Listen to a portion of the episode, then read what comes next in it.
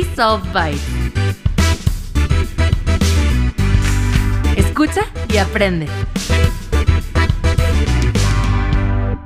Hola amigos, bienvenidos a El Byte del día de hoy. Hoy les voy a contar sobre tres características que debe tener una marca exitosa. La primera de ellas es que tu marca debe ser adaptable y funcional a cualquier medio de reproducción, ya sea física o digital. Con esto nos referimos a física ya puede ser en papel o en algún vinil o en algún tipo de propaganda que se tenga que imprimir o digital nos referimos a redes sociales, sitios web, aplicaciones, entre otros. Para esto es muy recomendable que tu marca tenga una identidad bien establecida tanto en la tipografía como en los isotipos y así como todo en conjunto. Esto te asegura que puedas utilizar cualquier parte de tu marca eh, sin perder la identidad. Entonces, este punto es muy importante. Tu marca debe ser adaptable. El segundo punto que tienes que checar en tu marca es que sea impactante. Tu marca debe, debe provocar algún sentimiento preferentemente este debe ser positivo. El segundo punto es que tu marca sea impactante. Lo recomendable es que a primera vista